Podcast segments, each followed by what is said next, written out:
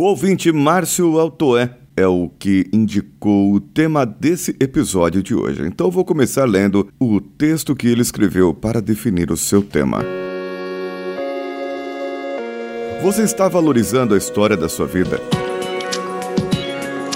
Precisamos valorizar a história de nossa vida em dois sentidos, fazendo com que ela tenha mais valor, um maior legado e dar valor às nossas conquistas e vitórias, principalmente nos momentos que os desejos e frustrações tendem a falar mais forte. Olhar para trás e admirar a história construída, planejar e buscar deixar um legado valoroso para o mundo. Vamos juntos.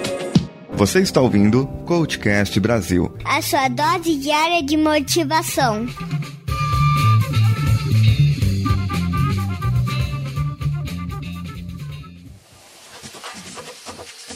Algumas vezes nós tendemos a dar valor àquilo que acontece de errado. Algumas vezes nós tendemos a exaltar os nossos erros e os erros das outras pessoas que estão ao nosso redor e não os nossos próprios acertos e as qualidades que as pessoas têm. Muitas vezes criticamos ao invés de elogiar. Muitas vezes Dizemos apenas o que falta fazer e não dizemos obrigado por tudo que aquela pessoa já fez. Muitas vezes você sai bravo, sai brava de um lugar, sendo que aquilo fez parte apenas do seu crescimento, do seu conhecimento, daquilo que você precisava, daquilo que vai te construir como ser humano daí para frente.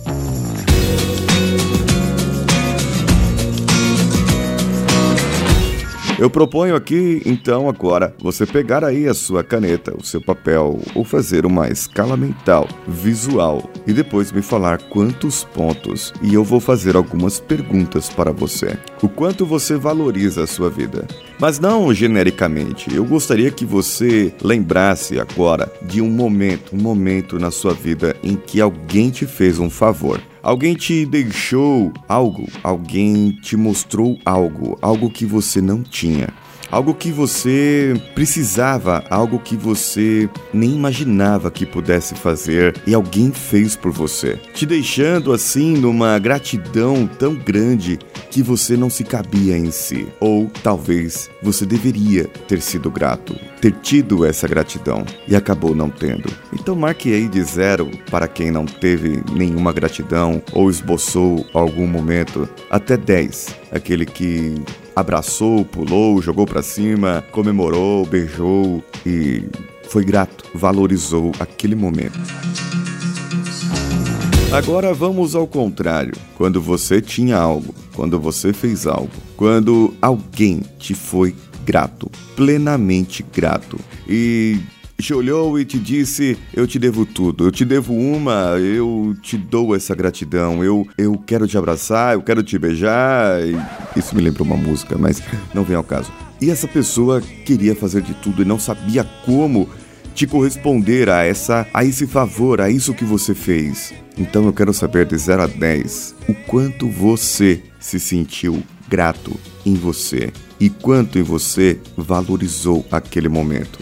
Ou você apenas criticou a pessoa, ou você apenas ignorou a pessoa. Aí você vai pro zero. Se você ficou neutro, põe lá no 5. E se você comemorou com a pessoa, ficou até meio ressabiado, envergonhado da atitude da pessoa, muitas vezes ficamos assim, mas alegre por dentro. Pode colocar aí de 8 para 10.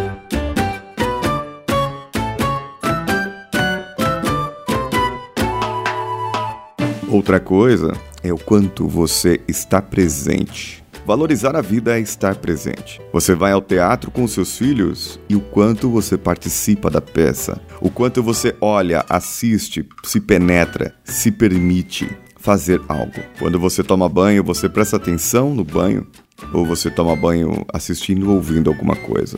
Quando você vai comer, jantar, almoçar, principalmente com a sua família, você come assistindo algo, vendo algo, sozinho, desacompanhado, ou ainda não prestando atenção na conversa, você está entre o 0 e o 5. Mas só para você que presta atenção, deixa os celulares de lado, procura não responder os grupos, quando está almoçando, quando está jantando, quando está com alguém, naquele momento, prestando atenção na sua comida, estando presente ali naquele momento, admirando, saboreando aquele momento, você pode ir de 5 para 10 e aí você dá a pontuação para você que você quiser.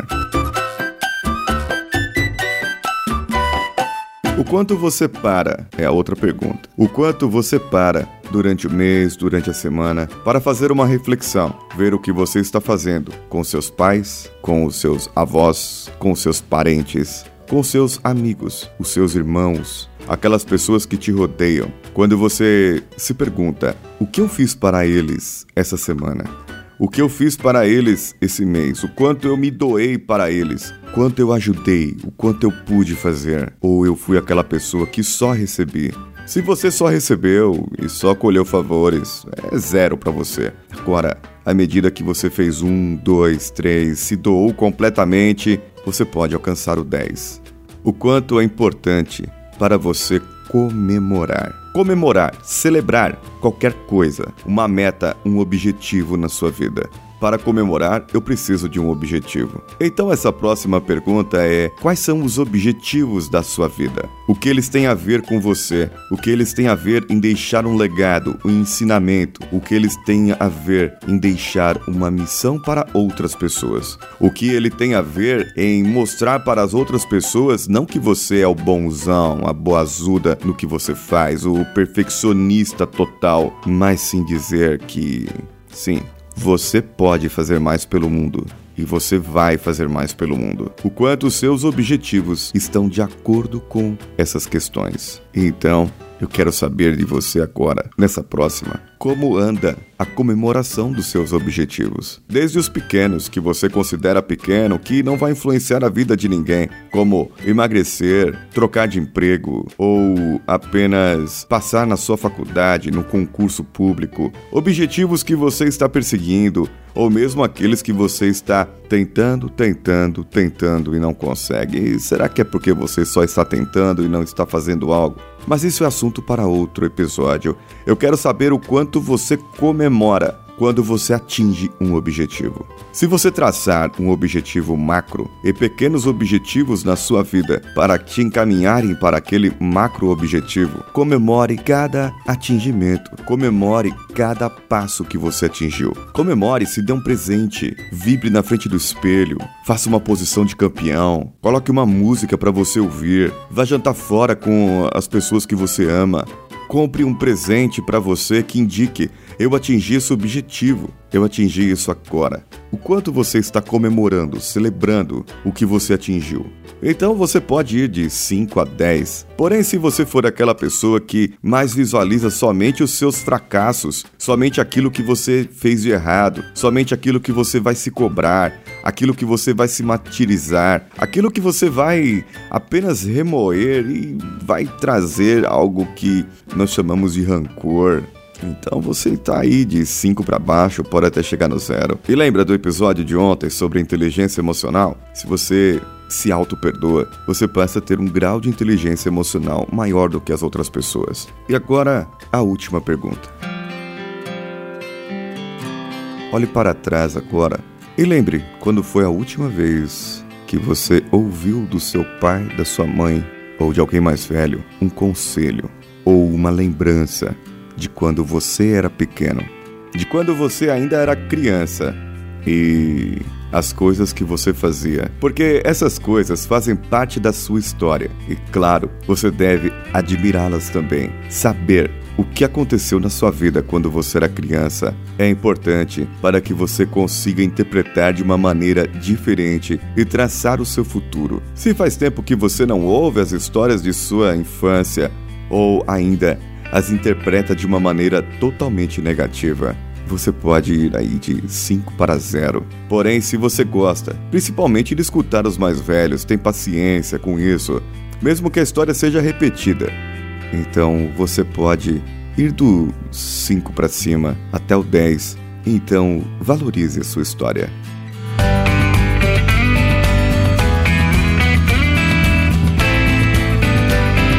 O que você está fazendo? Se a maioria das suas notas foram de 50 para cima, dando uma nota muito maior do que você imaginava agora, para você mesmo, essa nota é sua. Essa nota, valorize ela, comemore essa nota.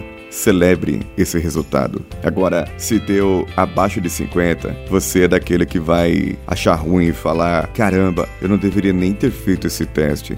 Eu não deveria nem ter feito essa avaliação da minha vida, mas você já fez. E agora? O que, que você vai mudar para que daqui a algum mês, dois meses, você possa ter uma outra avaliação diferente dessa, uma melhor pontuação da sua vida?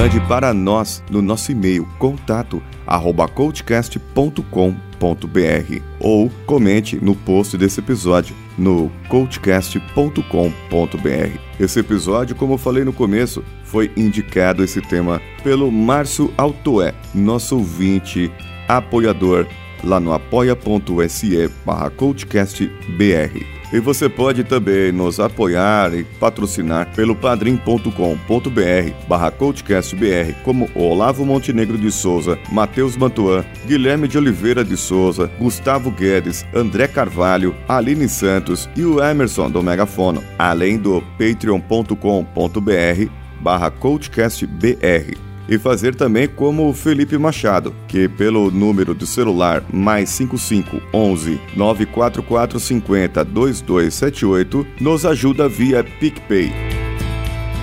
Dia 31 de setembro é a data limite para que nós façamos o sorteio dos três processos de coaching com reprogramação mental, atingindo 10 mil ouvintes. Vamos comemorar, vamos celebrar juntos, vamos admirar essa passagem, vamos admirar esse momento. Estamos sempre juntos. Faça então como o Eugênio Júnior lá no iTunes dê as suas cinco estrelinhas com comentário. Ele disse assim: Olha só, Paulinho é atencioso, prestativo e faz um dos casts mais inspiradores da Podosfera. Um abraço e vamos juntos. Vamos juntos, Eugênio. Muito obrigado pelo comentário e você pode deixar o seu comentário lá para lermos no final do mês de julho. E, como ele já disse, bom, eu vou me despedindo por aqui. Eu sou Paulinho Siqueira. Um abraço a todos e vamos juntos.